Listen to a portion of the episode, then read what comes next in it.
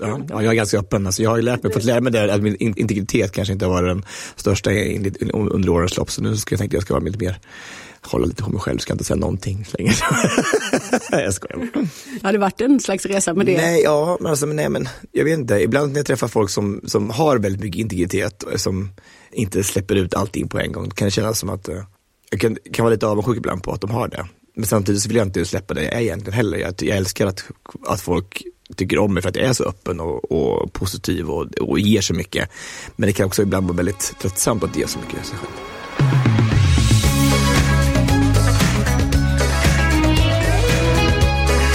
Pocketpodden. För dig som älskar böcker.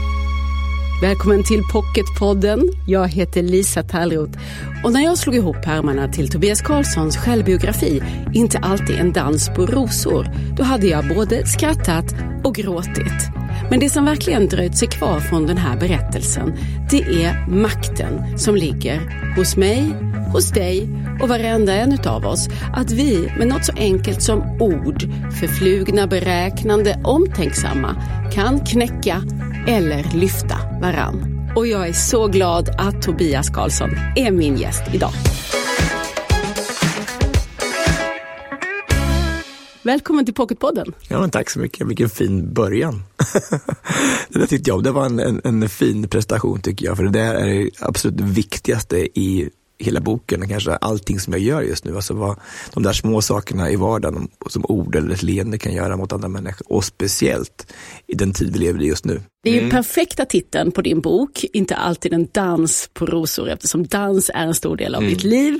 Vi har sett dig i Let's Dance i oräkneliga säsonger. Vad är alltså, de? Jag vet inte hur många det är, alltså, men det är, ja, det är upp mot 20. Säkert flest. Ja, av alla. Av alla. Ett, ett av var det faktiskt det, det var faktiskt den som hade gjort det flest i hela världen. Och det är ändå det största tv-konceptet som finns. Så att det var, men det, har jag, det är någon som har gått om mig nu tror jag. Alla minns ju när du vann med Tina Nordström och så har du dansat med eh, Arja Saijonmaa ja. och med eh, vilka mer partners hade du? Ja, men Elisabeth Höglund, Lita Sjödin, Magdalena Forsberg. Tina Turner. Ja, gud fantastiska. Och vilken är, vem är din favorit? Ja, nej men det här går ju inte. Vet du. Jag har haft en fantastisk resa med allihopa på olika sätt. Man kanske tror så att de kommer till mig och lär sig dansa, dansa eller lite koreografi och steg och så, men jag lär mig minst lika mycket för det är just det där i, i mötet med människor som det sker någonting. Och förutom att du är aktuell med en bok nu här, vad gör du annars i vinter? Blir det Let's Dance nu den här säsongen? Ja, det får Eller? jag ju inte, ja, det, det, ska, det ska låta vara osagt. Ja. Eh, men... Eh, Apropå att vara mystisk. Eh, precis, det, jag får jobba på min integritet. Nej, alltså vet du, den här coronapandemin har naturligtvis varit jättejobbig på många, många sätt. Och ett tag var jag helt förvirrad och visste inte vad jag skulle göra med någonting alls. Men väldigt många bra saker har kommit ur det här också. Och dels så har vi under många år jobbat med ett antimobbingprojekt som heter Du kan göra skillnad. Jag och min goda vän som, som är med i boken väldigt mycket, som faktiskt är själva uspen i boken tycker jag. Just det vi pratade om i början, att hur, hur mycket små handlingar kan göra och hur mycket, hur mycket det kan förändra eh, samhället om man bara gör, ger lite, lite, lite varje dag. Det är Jocke Nordsten Jocke, du pratar precis. om. Och vi två har då ett antimobbingprojekt. För jag blev så trött på det här med att åka ut och föreläsa på framförallt skolor och bara slänga upp massor med jobbiga bollar i luften. Vi pratade om utanförskap och mobbing, vi pratade om sexualitet och allas lika värde och så här. Och, och jag föreläste och det var jättebra. Men sen så lämnade jag bara alla eleverna och lärarna helt vind för våg och bara, varsågod, deal with this liksom. Mm. Och de bara, men alltså, ursäkta, men vad hände? Liksom ett käftslag för många och så um, ringde som samlade upp det. Jag visste i alla fall inte vem som sen samlade upp bollarna. Så nu så har vi det här projektet då när vi, jag föreläser, men så kommer Jocke då ut, som de då har hört den här hela historien om hur mycket han hjälpte mig under årens lopp och hur självklar han var, vilken oskriven ledare han var i våran klass och på våran skola. Och han tar varje klass och reflekterar över föreläsningen och så kan han ta, vad, vad händer i den här klassen egentligen? Har vi några sådana här oskrivna ledare här och vad, vad kan de göra? Och, och hur kan man använda den där makten som faktiskt en del människor har? Att påverka kanske en hel klass eller skola eller kanske till och med ett arbetsplats eller en familj. Så, att, så det känns mycket, mycket bättre. Och sen efter det kommer det i projektet en annan fantastisk vän som heter Gustav Wikström som är företagsutvecklare och eh, coach och ger alla lärare en ledarskapsutbildning också. Och Jocke har skräddarsytt 17 13 olika lektioner, ett i varje grundämne. Där man tar upp de här värdegrundsfrågorna som man ska göra i varje ämne egentligen. Alltså, som i biologi så läser man om vad som händer egentligen i hjärnan fysiskt när man gör en god handling. Att dopaminnivåerna höjs och så här. Så att man kopplar värdegrundsfrågorna till ämnet i sig. Och då kan vi ju backa till där du börjar i din bok. Det hänger ihop med det här som du berättar nu och anledningen till att du och Jocke är, Jocke ute. Mm. är ute och turnerar. Därför att eh, du tar det från början i boken, inte alltid en dans på rosor och vi får följa med till Östansjö. Mm. Ett litet samhälle ute på Närkeslätten. Metropol, metropolen Östansjö. där du är uppväxt. Och i boken här så beskriver du när du ska börja högstadiet att det blir en sån här vändpunkt i ditt liv. Då räcker inte Östansjö längre utan då måste du ta bussen till Hallsberg. Och vill du berätta, vad är det som händer då? Nej men jag är ju så spänd och så glad. Det var ju en ny och jättestor sak att få börja i Hallsberg och få ta bussen dit varje dag som 13-åring. Och går där en solig dag i augusti med nyinköpt ryggsäck och hamnar av någon, någon anledning sist i bussen. Går på sist och, eh, och då är det plötsligt så är det ingen som ens vill låta mig sitta bredvid dem. Och jag vet liksom inte varför. Det är bara att så är det. Jag är som utpekad som du ska inte, du ska inte vara här. Och så tydligt att alla bara nej, du ska inte sitta här. Och de börjar skrika det här otäcka ordet som, som, som, som, har, som följt med mig då i hela skolgången efter den där femmi och att jag, jag var feminin för jag dansade så mycket och hade väl då dragit på mig ett mer feminint rörelsemönster med att jag umgås så mycket tjejer och så. Jag blev lite tjejig. Och, eh, och det här i bussen, högt och ljudligt, typ, man är 13 år och bara vill passa in. Och bara då, jävla femmi. Och så får gå den där hela vägen. Och får gå tillbaka hela vägen igen och sätta sig framför där vid busschauffören och det, som det var startskottet på ett jävla helvete.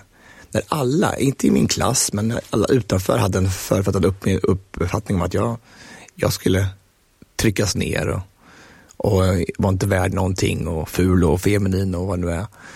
Och då var jag inte starkt nog i alla fall att bara ta det. För men det, hade, det var, egentligen spelade det ingen roll om jag var feminin egentligen. Alltså jag hade bara önskat då, att nu så här efterhand kan jag tänka, jag önskar bara att jag sagt så bara, ja, och, what?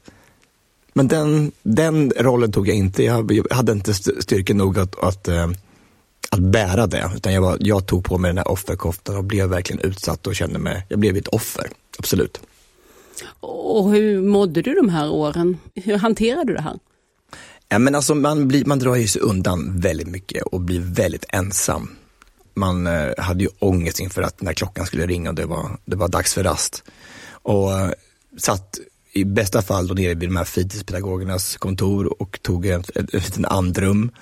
Annars var det bara så här tillflykt till skitiga toaletter, sitta där nere och bara vänta på att det blev lektion igen, bara för att slippa hånet och de här orden som haglar i korridorerna varje dag. Så att, eh, ah, och, sen, och då hade man ju sådana här områden i skolan där man liksom inte ville vistas. Där man visste att nu kommer det här. För det var ju varenda gång som ett ord, de, de här orden liksom stack ju som pilar in i själen på något sätt varje gång. Och skammen att andra människor hörde det. Jag kunde säkert bära det själv, men bara det här att andra människor hörde att jag var utvald, att jag inte var värd någonting. Så att det här stora uppehållsrummet innan matsalen var ju det värsta. Det var ju helvetet på jorden. Nej, det var fruktansvärt. Fanns det ingen i vuxenvärlden som kunde hjälpa dig? Ja, det får ju ofta den där frågan och jag vet inte hur mycket en lärare skulle kunna ha hjälpt egentligen. Men dels, dels så är ju ungar jäkligt duktiga på att uh, dölja det här. Det som sker ju liksom i skymundan. Någon gång så kanske det var någon lärare som, som brängde till och bara så här, brängde på någon som sa någonting. Men det var ingen hand, handlingskraft, liksom. det var ingen som gjorde någonting så. Men de, de måste ju ha hört någonting. Man får ju aldrig glömma att den som blir mobbad hör ju det här kanske då tio gånger om dagen. Men de andra hör det kanske bara en gång om dagen. Det är bara jag som upplever alla gånger. Så för mig blir det ju väldigt, väldigt, väldigt stort och väldigt mycket. Om man blir upprepad och blir påmind varenda gång om hur dålig man är och hur ful man är, så går man ju på det till slut. Så är det bara. Det skulle alla göra, men det är omöjligt att inte bli påverkad av en sån negativ upplevelse.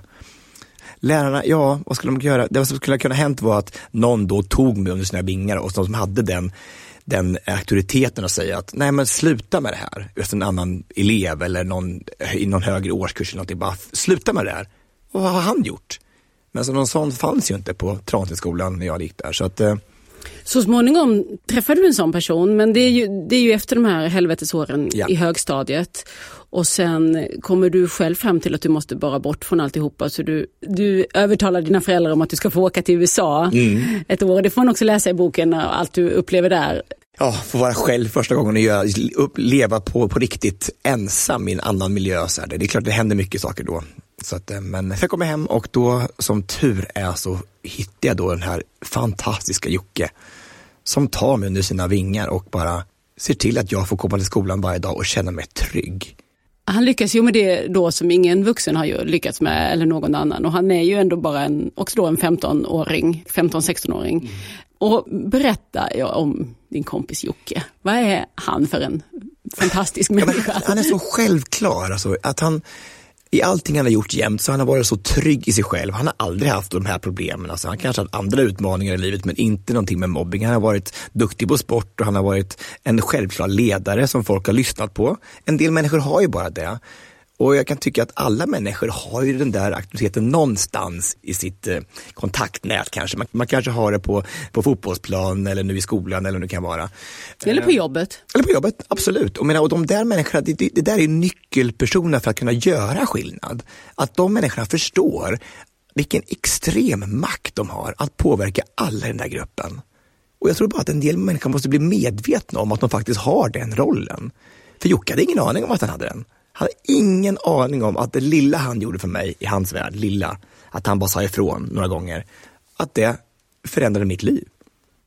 Och ni är fortfarande bästa vänner. Ja men just det så, så, så bor vi ihop till och med. Så att, ja, vi är som ett kollektiv i det här i Stockholm så att, eh, det, det är jättemysigt. Jag menar, vi är verkligen så fantastiskt goda vänner.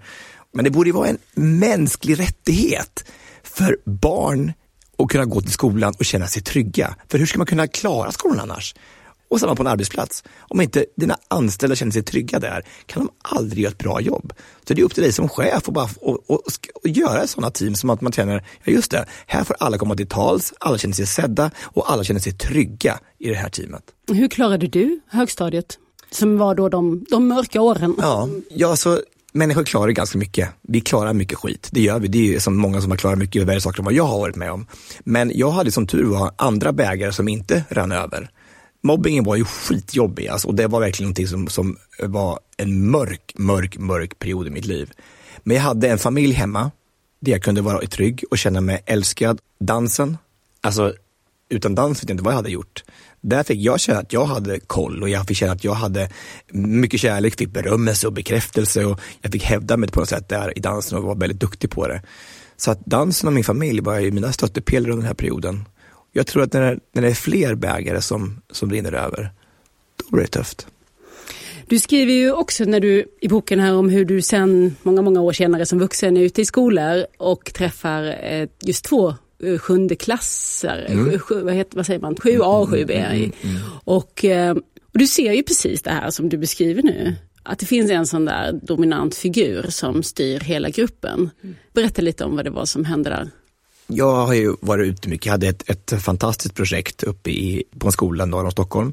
Och eh, då hade vi tacksamma uppgiften att ha pardans med de här eleverna i årskurs 7. Och eh, det är klart att det är jobbigt i sig. Alltså det, många av de här eleverna kanske inte har hållit i varandra, eller någon, sen dagis när man var ute och gick två och två med den här reflexväst. Men eh, nu skulle man få ha dans på gympan och det kan vara jäkligt jobbigt och eh, det kan vara folk som, som slår bakut och det kan vara väldigt mycket jobbigt. Och speciellt kommer då en vikarie som kommer in då och ska ha den här klassen. Och eh, ofta så går det ju bra. Man har någon typ av lite auktoritet när man kommer från Let's Dance och man, eh, de känner igen i alla fall så kanske de lyssnar lite mera. Men, men då var det då en klass 7A då först. Då är det ju en tydlig ledare i den här klassen som eh, Eh, jag säger det här bara, nu måste vi göra det här, för all, en del tycker om att dansa, så vi måste ta, liksom, ta det här från början och liksom, ge varandra tid och bara, om ni tycker om det så bara håll, håll truten i alla fall och bara dansa så får vi det överstökat. Så jag lovar att det kommer att bli mycket roligt för alla. Och då den här ledaren i klass A, han, han, tar, han gör då det här, han tänker det här är en bra idé. Och börjar springa runt och gömma sig och eh, håna andra människor och skratta åt folk. Så hela klassen blir ju helt skärrad och nervös. De ska liksom dansa med varandra så här, och det är någon som hånar dem för det och springer runt. Men det och, går det inte. Det går liksom inte. Det, går, det blir helt kaos. Och jag tänker bara, vad är det som händer? Jag är nästan, nästan tvungen att avbryta klassen i förtid för att det funkar liksom inte att hålla ihop klassen. Och jag vet att alla i den där klassen måste gå därifrån och tänka så här, det här var det värsta jag någonsin varit med om. Jag kommer aldrig mer dansa i hela mitt liv. Ja. Eh, och det, då har jag verkligen misslyckats som, som pedagog och lärare. Så här. Och, eh, men då tar jag då, efter 20 minuter kommer då klass 7B och jag är livrädd. Tänker jag, det här, nu, nu skolkar jag från den här klassen, vad ska, vad ska jag göra? Jag orkar inte med 45 minuter till av det här. Men tar i alla fall då fem minuter i början och eh, sätter dem i ring och pratar med dem först. Och berättar om lite om mina erfarenheter om med mobbing och utanförskap och hur jobbigt det kan vara att vara, gå i högstadiet. Och så ber de så här, kan ni inte då försöka och göra de här 40 minuterna och bara göra så bra ni kan. Och då är det en kille i den här klassen, en hockeykille som då är den tydliga ledaren i den här klassen, som säger bara, kom igen nu gänget, ni gör det här, alla för en. Och så bara upp med hela klassen, så här, bara, upp på rader, gör som Tobias säger. Och, han bara, och ta det lugnt och bara, du, bra Beatrice, väldigt bra, bra på ettan där, skitbra. Så här, och peppar sina elever, sina klasskamrater. Och hade den mest fantastiska klass någonsin jag haft i hela mitt liv. På att en ledare i en klass bestämde sig för att jag kommer använda den makt jag har som det är positivt. Och jag lovar er, de där eleverna kommer älska dans efter den där lektionen. Och så tusen tack! Du var helt underbar, jag blir helt gråtfärdig när jag tänker på det. Men och vad händer hos dig då? För jag tänker det här att komma tillbaka till en sån där Alltså det här är ju liksom själva lite urscenen för ditt helvete som du hade på högstadiet. Ja. Det hade inte varit orimligt om du hade sagt att jag sätter aldrig mer min fot i en högstadieskola.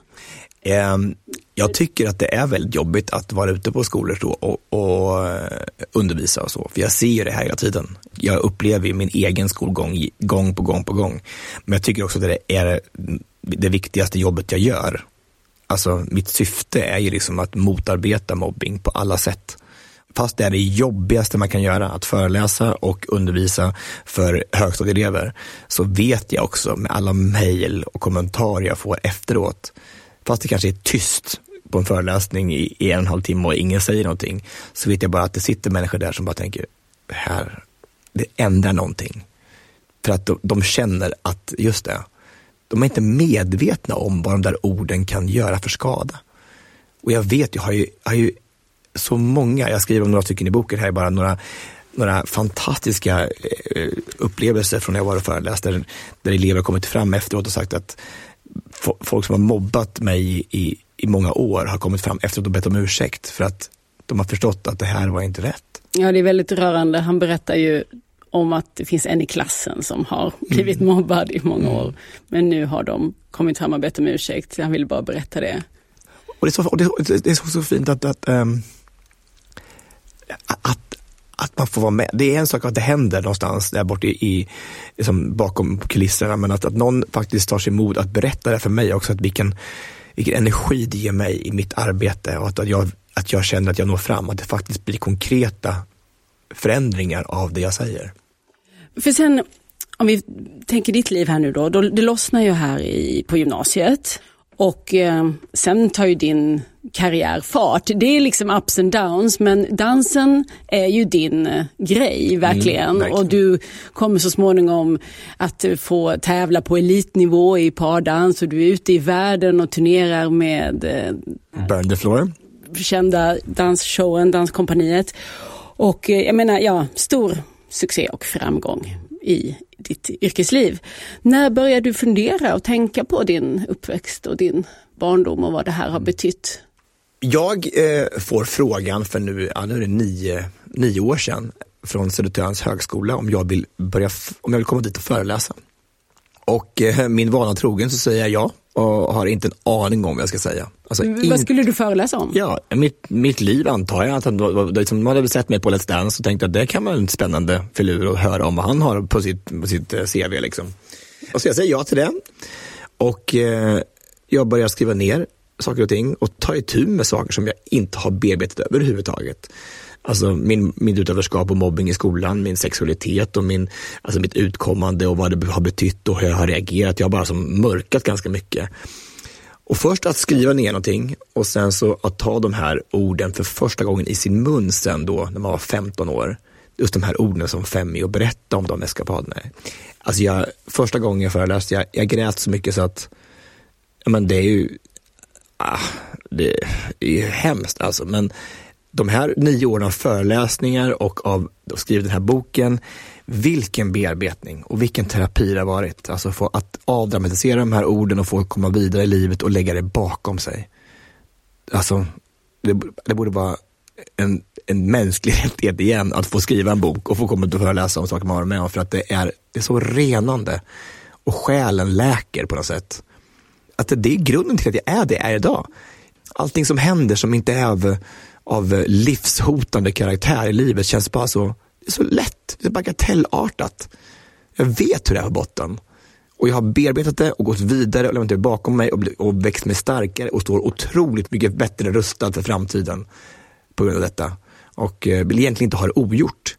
Nu när jag har kommit så här långt så är det ju en, det är ju en superkraft att veta att man kan ta sig igenom helvetet. För det kan liksom inte bli värre. Har det betytt något, tror du, för eh, din, din dans och ditt arbete på scen och Definitivt. på dansgolvet? Ja. ja, men alltså jag tror inte att man kan skapa dans och konst om man inte har, om man, bara, om man fortfarande är i det och känner att man fortfarande har en, att man är drabbad av det, så är det nog svårt att gestalta det på något sätt. Jag tror att det är jobbigt för publiken att känna att, att man lägger ångesten över på dem. Jag måste först ha bearbetat det själv och sen kan jag gestalta det och så kan du då ta till sig dig och känna att det här är ett avslutat kapitel. Det här kan liksom läsas som en bok. Inte mitt i det någonstans och lämnas vind för våg och se vad som händer. Så att jag har ju använt det här jättemycket innan jag kom på att, just det, vad ska, vad ska jag göra en dansföreställning om? Ja, just det, mitt liv, just det, det är bra, det är, det är någonting jag kan. så tänker, det, det kan jag dansa. Och, så det har ju gett, alltså vilka uppslag till nummer och shower och böcker och föreläsningar. Alltså, jag, det, jag lever i, i mig själv, det är väldigt narcissistiskt, men det, handl, det bästa handlar ju faktiskt om mitt liv. Det skulle någon ha berättat för den där 13-åringen på bussen? Ja, men alltså, det, tänk, Tänk om någon kunde gå fram till den där 13-åringen på bussen och bara, ta det här nu. Jag lovar, du kommer stå så mycket starkare. Och att du är värd så mycket mer än du tror just nu. Alltså du är, du är så långt ifrån det du tror om dig själv. Du är så mycket bättre och, och du är värd så mycket mer kärlek och du kommer få ett sånt underbart liv i framtiden man får ju följa med ut i ditt underbara liv i framtiden eh, som det blev i den här boken. För det är ju sen, eh, jag menar, det är mycket bakom kulisserna i, din, i ditt dansliv. Och, man får, och Let's Dance är mycket, och, man, man, får ju se mycket som händer. Oj, oj. Ja, dina eskapader kan man säga. Mm. Men det är ju två andra viktiga historier, eller en annan viktig historia som i boken som också ger mycket till läsaren och det är ju hur du hanterade detta att komma ut, som du sa, mm. att berätta för omvärlden att du är homosexuell. Mm. Och det gjorde du när du var i 22-årsåldern mm. ungefär. Ja. Och det var framför allt var det ju väldigt svårt att prata med dina föräldrar, mm. eh, beskriver du i boken. Vilket man funderar, kan fundera över eftersom de tycks ha varit de mest älskansvärda och underbara, varma människorna som du hade, framförallt din mamma, haft en väldigt nära och eh, förtroendefull relation med. Mm. Så vad tror du när du funderar på det, varför det ändå var så svårt att berätta för dem? Fast man tror och vet av hela sitt hjärta att det här kommer falla i god jord så finns det där lilla, lilla tvivlet det finns så många historier som man har hört, skräckscenarier där det inte har gått så bra. Där folk har slängt ut sina barn från hemmet och bara blivit totalt omvända och tycker att det, jag hatar dig, kommer aldrig prata med dig mer. Och de historierna är ju sanna, det är inte fiktivt, det är på riktigt. Jag vet att de finns och det finns fortfarande kvar i Sverige, det tror man inte, men det finns fortfarande föräldrar som vänder sin, sina barn ryggen bara för att de råkar tillhöra den här hbtq-familjen. Och eh, det lilla tvivlet gör att man, man vågar inte, man är inte modig nog att säga som det är. Man är rädd att det ska innebära att jag förlorar mina föräldrar för evigt. Därför kom det som en extra stor chock när det inte var självklart. För att eh, det här är också 1999 och eh, just då fanns det inga förebilder, det fanns inte som det fanns inga Peter Jöback, det fanns inga Andreas Lundstedt som folk kan se upp till och tänka, bara, just det, de är, de är homosexuella, just det, men de är klart ganska bra ändå. Så här. Det fanns Jean-Pierre Barda och så här, och jag vet inte, han är ju fantastisk Jean-Pierre, alltså, men just i andras ögon så är det så här, det, det, det är väldigt kliché, alltså det bögar, det var, liksom, det var inte så här, det var inte så rumsrent 99. Och det, mamma då reagerar på det för att av sin egen rädsla. Mamma blir ju rädd att jag ska gå en omväg i livet och få massa, massa fruktansvärda saker som händer i mitt liv. Och det, så är det ju. Alltså, så är ju våra samhälle fortfarande uppbyggt. Att det är inte självklart och det är en omväg att gå fortfarande fast vi lever 2021 och det är Sverige. Ska det fortfarande vara att gå en omväg i livet att bli född in i hbtq-familjen. Uh, och mammas rädsla gjorde att hon bara, nej men, hon ville skona mig från den smärtan och sig själv och var rädd för att få folk att tycka och tänka. Och så är det ju på landsbygden. Alltså, vi visste inte vad homosexualitet var. Den enda referensen vi hade till homosexualitet i Östansjö, det var en gubbe som bodde vid ICA-butiken som folk kallade i folkmun för bögen vid affären. Och jag, jag lovar, det finns ingen mamma som vill att en son ska växa upp med det epitetet. Det, så är det ju bara. Så att eh, det tog ett tag. Och det, och om man vänder på det hade jag liksom önskat också, att, för jag blev ju rasande och ledsen och besviken att mamma inte bara stod med öppna armar och, och klappade mig på axeln och sa vad duktig åh bög, vad kul. Så här. Det är fantastiskt, gud vad roligt, åh det hade jag längtat efter. um, men, och det är klart ingen som vill det. Men jag hade önskat att jag var lite mer accepterande för deras reaktion. Jag hade önskat att jag vet det, kunde förstå att det här kanske tar ett tag. Det är inte. Jag har haft tio år att bearbeta det här. Och eh, jag kanske ska tillåta min mamma och pappa också ta lite tid att bearbeta. Det kanske är en stor förändring i deras liv också. De har ju en vision naturligtvis för mig och en, en önskan för vad jag ska komma och gå. Och det här kanske de måste smälta lite för det är en ganska stor grej att komma ut som homosexuell i, i en värld där inte det är helt normalt.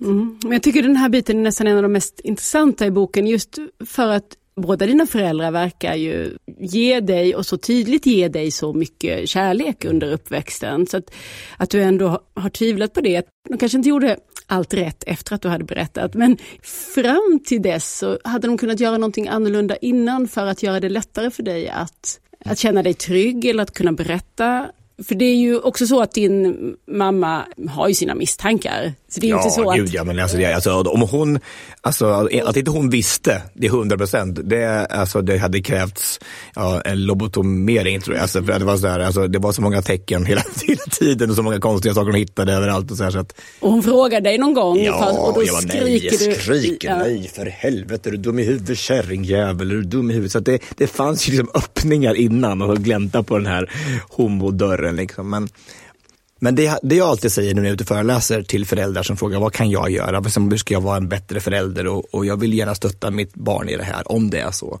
Och det är kanske bara att, att man i, i förbifarten, någon gång i väl, liksom någon middagsbord bara, bara säga, ja, skulle det vara så att du var det, skulle det inte spela någon roll alls. Alltså, eller inte fråga om flickvän eller pojkvän, fråga bara om partner, har du träffat någon? Alltså, så man inte liksom, sätter in folk i bås. Vi är väldigt duktiga på det och kategorisera i Sverige. Och det gör vi bara farten, det gör jag också, varje dag. Vi kategoriserar jämt, jämt, jämt. Med ålder och kön och etnicitet och, och klass och allting. Vi är väldigt duktiga på det. Men bara öppna upp till det att bara, om det är så så kommer jag alltid stå här. Jag kommer stå här med ett öppet hjärta och älska dig.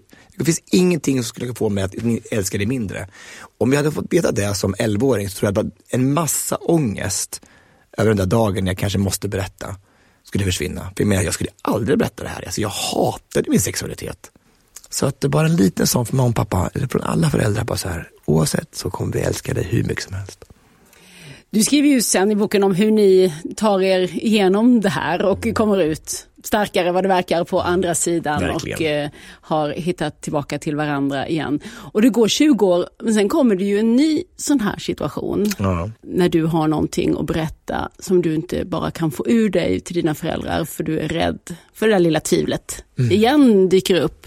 Att det, Ja, att det är och det någonting är de konstigt, ska... precis som du säger, så är det väldigt konstigt att jag, att jag har det här tvivlet. Jag, men klart att de kommer stå där, det, det fattar jag också. Att de, oavsett vad det nu är, och jag tänker de måste också ha lärt sig ännu mer på de här 20 åren som har gått, men ändå så är det det svåraste jag gjort och berätta ändå att jag har ju fått det här hiv-viruset då också. Alltså det, är inte, det, det, är alltid, det är alltid någonting. Alltså, jag har ju en bror som inte har gjort någonting fel i hela sitt liv. Det finns ingenting, alltså, det finns ingenting som Daniel, Daniel Wittersson har gjort fel i någonsin. Han har gått den raka vägen. Han har fru och tre barn, underbara barn, underbar fru. Alltså, liksom inte blivit bakfull någon gång. En gång. Nej, men alltså, men i alla fall i mina föräldrars ögon. Där kanske finns lite mer att reda ut mellan bröderna. Ja, nej, nej, men, nej, men gud, nej, men han är den största, oh, gud jag älskar honom. Men, ehm, men förstå att jag alltid varit svarta fåret i den här familjen och det händer alltid någonting. Och tänker också, nu kommer det här också, ett hiv-virus liksom, som jag också ska bearbeta och framförallt berätta för mamma och pappa. Jag känner bara att jag måste berätta, för jag ska ju skriva en bok om det. Så det kommer komma ut på, på något sätt i alla fall. Liksom. Ja, men för vet du vad du skriver i boken? Du skriver faktiskt så här, det här, det här är ju någonting som du fram och tillbaka resonerar mycket om, det här med både att du lever med detta virus och hur det ska gå och eh, om du ska berätta för folk eller inte. Och du skriver ju faktiskt så här, att, nu citerar jag vad du har skrivit, om jag är bög eller bär på ett virus är totalt ovidkommande, det har ingen med att göra. Nej. Men så enkelt är det ju inte riktigt, tänker jag att du själv tycker. Nej. För du vill, det här är ändå något som, som ligger i vägen mellan dig och omgivningen. Du behöver berätta det här. Alltså jag, jag kände så här, när jag var homosexuell då och var i den där beryktade garderoben i x antal år, så kände jag mig väldigt instängd. Jag kände bara att jag, det var skamset att vara i garderoben. Jag, det var som att jag skämdes för någonting. Och den känslan, nästan värre än det andra, att bara bli häcklad eller att bara känna att man inte vågade berätta, att inte stå för vem jag är. Och de har då tagit sig igenom en sån sak och kommit ut ur garderoben och, och luftat ordentligt och allting är ute och det finns inga problem och alla har tagit, godtagit det och att allting är frid och fröjd. Och så helt plötsligt får man ett då besked att man har HIV och på en sekund så är man inne i den där jävla garderoben igen. Att jag har liksom en hemlighet som jag går och bär på som jag, varenda gång som det här kommer på tal ska jag ta ställning till, ska jag berätta? Jag har ju trumf att berätta, jag har, jag har ju massor med information om det här, om HIV, om, jag har, vet ju allting, jag har läst allting, jag vet vad som händer så här. Eller ska jag bara sitta där inne och hålla käften? Och jag, jag kan inte. Den där, den där lägga locket på-känslan, den där klaustrofobiska, sitta i garderoben igen och inte berätta, den är värre än det där att möta den där mobben där ute och ta den här, vet du, på stå på barrikaden och skrika ut att jag har hiv. Liksom. It doesn't matter, det, påverkar ingen och inte mig heller. Um, och det, det, där är ju lite förvirrande för mm. världen kanske eftersom det blir tidningsrubriker. Mm. Det liksom hamnar på löpsedlarna om någon känd person, kändis i Sverige mm. har hiv. Då tänker man okej, okay, det här är en sån jättegrej så det måste stå på löpet. Ja, det är absolut. Och därför så är det ju väldigt, eh, när man, liksom lite paradoxalt sen när man läser och du berättar själv om när du har satt in i det här hur, hur faktiskt lite ditt liv är påverkat mm. av det här. För berätta, hur är det att, för dig idag att leva med det här Nej, men viruset? Man, och det är det som är det sjukaste, att jag visste ju inte det. Man går runt med en hiv-ångest i x antal år som bara, man kan åh, skydda dig för du kan få hiv, hiv, den, hiv, den stora elefanten i rummet, hiv, hiv, hiv, hiv, hiv.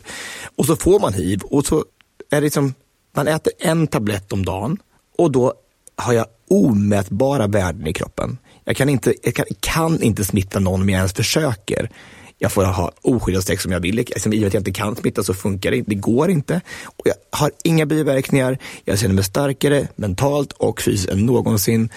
Och då tänkte jag, men vad, vad, vad, vad handlar den där hiv-ångesten om? Då? Det är ingen som har straffat mig med det här viruset. Det är bara att jag har haft otur att få det. Eh, liksom, jag skulle välja hiv alla dagar i veckan om, det var andra sjukdomar man skulle ha. Alltså, för jag, det påverkar mig inte överhuvudtaget. Mer än i det här då, att det finns ja. plötsligt någonting som du ska berätta? Ja, i och med att stigmat är så fruktansvärt stort, för det är väl kvar fortfarande. Jag vet många som sitter nere som inte går ut, vågar inte berätta och liksom förintas av det här viruset. Inte för att de har viruset i sig, för de har behandlat det, men, alltså, men bara av skammen att man har HIV. Och det, jag vill bara visa så här, bara, men vet du vad, i och med att det inte är någonting att skämmas för, så det är klart att det är inte kul att få hiv, det är klart inte är. men nu är det så. Då får man välja två val. Fortsätt lev eller så kan du gå och dö, så är det bara. Och jag har valt att leva och det här är så som jag vill leva mitt liv. Och det är det, den här, då som det låter, enkla medicin, lilla medicinen varje dag som är ja, och... skillnaden för att ditt liv ska fortsätta på samma kurs som det var innan. Ja, ja men det är också igen, vi är så privilegierade, vi bor i Sverige, vi har tillgång till musik, det till och med subventionerat så vi får det.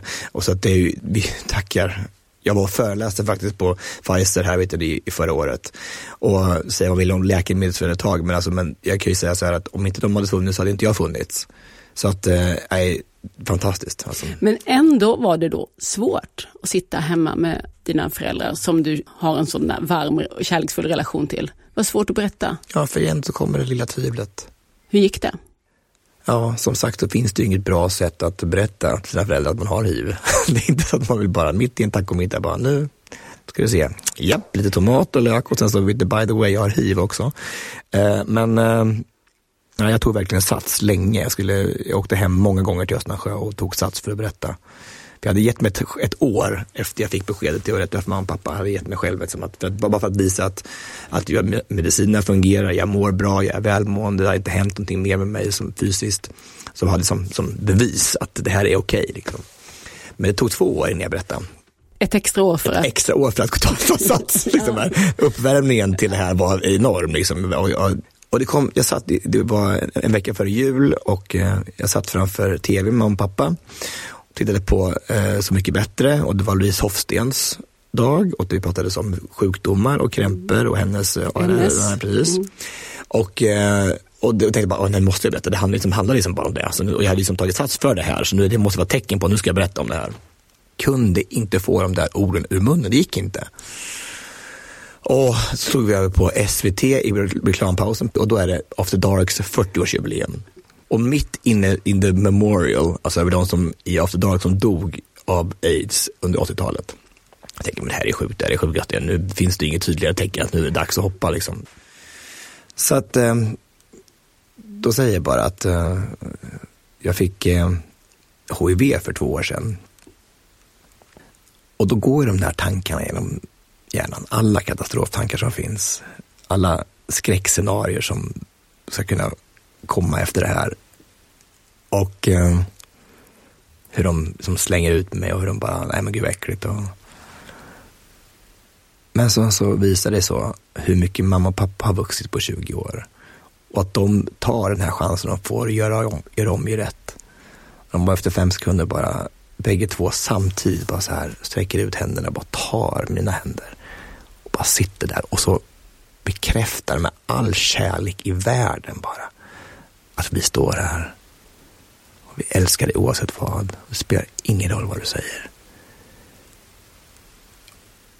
Och den känslan när jag känner hur starka vi är tillsammans, vi tre där sitter i den här soffan och lättnaden från, som släpper från mitt bröst. För jag märker bara hur mycket man har gått och byggt upp det här, hur jobbigt det här kommer vara. Enorm. Och så sitter jag bara där och mamma, mamma gråter. Jag ser att mammas tårar börjar rinna på kinderna så här, för hon blir också rädd naturligtvis. För hon vet ju ingenting om. Jag försöker när jag berättar och få med så mycket som möjligt om hur lätt det är och att det inte är några problem och omedelbara värden och inget kan man inte dö och, och massa med olika saker som jag bara rabblar ur mig bara för att få ut så mycket information som möjligt. För man har, de har en större bild av det här som de inte vet så mycket om. Och sitter vi där i kanske fem, tio minuter och då säger pappa, nej, nu är det dags för en kanna kaffe till. Förlösande ah. kommentar. Men du vet vad jag tänker, som när jag läser om det här och hör dig berätta, mamma-perspektivet i det här, det är ju att, och även kanske varför hon reagerade med ilska när, eller sådär, när, när du berättade första gången då för 20, över 20 år sedan. Mm. Det är ju detta att hon då, att man som förälder då inser att mitt barn har haft så svårt att berätta det här mm. för mig. Mm ja. har suttit och liksom tryckt på det här mm. och varit rädd för hur jag ska reagera. Inte vad det är du berättar, utan det att Nej, du inte har berättat Nej, så att säga och att du har dragit det. För det, det mm. tror jag kan få vilken mamma som helst att bryta ihop mer än själva beskedet. Ja, och absolut, och det är också en av de första meningarna som kommer ut ur mammas mun. Varför har du inte berättat tidigare? Så här. Och man, man vill ju skona, man vill, man vill vaddera allt det här för sina föräldrar och de man älskar. Så att det ska komma ut och att man ska kunna bevisa att jag är okej. Okay. Jag kan bära det här. Jag vill bara att du ska veta att, det här, att jag är okej okay först. Och det är kanske olika hur man, hur man vill, väljer att göra det här. En del kanske behöver hjälp och bli vadderad för att klara det. Jag känner mig väldigt stark. Jag hade ju som jag vet inte hur det hände, men efter alltså, tre dagar av ångest och efter det här beskedet och kanske mest av okunskap, att jag inte visste själv vad det betydde egentligen, så valde jag ju att tänka, men jag har bara en väg att gå och det är bara framåt och jag måste, det här är ingenting egentligen, det här betyder ingenting. Så jag var ju väldigt stark i det och var väldigt stark när jag fick det här beskedet på grund av allt det andra jag gått igenom. Jag tror inte jag hade haft det lika lätt om jag inte hade haft, varit mobbad, om jag inte hade haft min komma ut-process. Så tror jag inte att jag hade stått lika stark i det här och kunnat ta det här beskedet lika stark arm. Det är i alla fall min konklusion efter att det, det har hänt. Det är inte lätt att vara där för varandra alltid. Det förstår man också när man, man läser boken. Alltså det, man måste lämna sitt barn i, lite i fred, ge utrymme att hitta fram själv samtidigt som man som mamma eller pappa vill ju veta allt om sitt barn. De vill mm. ju liksom. Så det där med att skona sina föräldrar, jag tror inte de vill bli skonade. Nej, nej. Men det, det, Men det kanske, också, är, det kanske bara är också ett försvar, kanske, det kanske bara är en eh, dålig om, omsägning för att man inte vill. Det, det är en svår... Eh, det är väldigt komplext. Det är komplicerat. Det är komplext, ja för att det är så här, det är ju, alltså man kan ju gå den, den väldigt korta vägen och bara skita i det. Men jag har aldrig valt den här korta vägen på något sätt. Men oavsett om det nu tog två år så är jag ändå igenom det.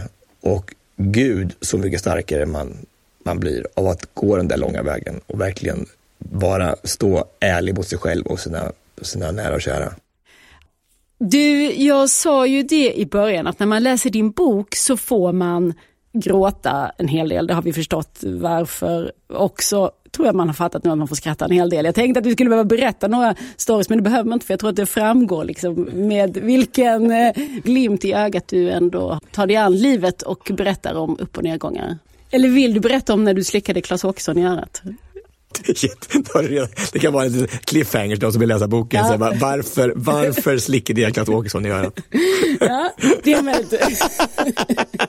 Men, har du träffat honom sedan dess? Nej, och jag bävar för den dagen jag kommer göra det igen. För han, jag, det blev så konstigt så att jag, nej men jag, och han är från Örebro också och det blev så konstigt allting så att, eh, nej gud, alltså det är det pinsammaste ögonblicket i mitt liv. Alltså fy fan. Det blev en väldigt bra story och den finns i Inte alltid en dans på rosor. Tusen tack Tobias Karlsson för att tack, du kom hit. för jag fick vara med. Så mysigt. Tack för att du tog mig hit. Pocketpodden. Nästa vecka kommer Hans Gunnarsson hit, en av landets främsta novellister. Så då är det ju himla gött att det är just en novellsamling som han presenterar nu. Borman i Bromma heter den och i bästa Gunnarsson-stil är den både roande och oroande. Tills dess, följ oss gärna i sociala medier. Där heter vi Älska Pocket och jag heter Lisa Tallroth. Hej då! Du har lyssnat på Pocketpodden. En podd från Bonnierförlagen.